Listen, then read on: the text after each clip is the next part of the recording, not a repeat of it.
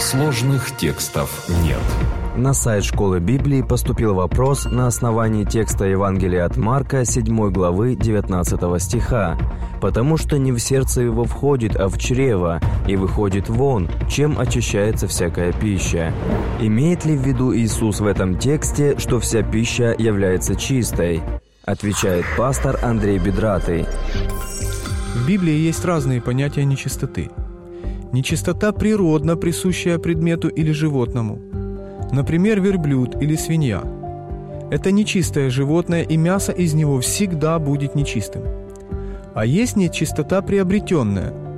Например, овечка, мясо которое является само в себе чистым. Но если, например, в процессе приготовления оно имело соприкосновение с каким-либо трупом нечистого животного, то оно также становилось нечистым. Это также относится и к человеку. Человек сам по себе чист, но, например, прикоснувшись к трупу, человек становится нечистым.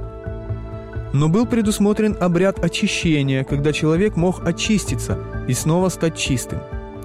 Но никаким обрядом невозможно очистить, например, труп. Он всегда будет нечистым. Итак, то, что чисто само в себе, но стало нечистым по какой-либо причине – может быть очищено. А то, что нечисто само в себе, не может быть очищено ни временем, ни ритуалом, ни прикосновением к чистому. Напротив, при таком прикосновении оно само сделает чистое нечистым. Теперь в свете вышесказанного давайте посмотрим на слова, которые сказал Иисус. Если что-то очистилось, то значит речь идет о нечистоте осквернения, а не о природной нечистоте.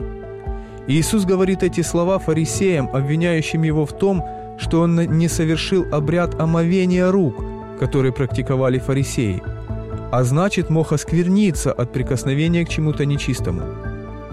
Так что именно об этой нечистоте идет речь. А нечистые животные вообще не считались пищей ни фарисеями, ни Иисусом.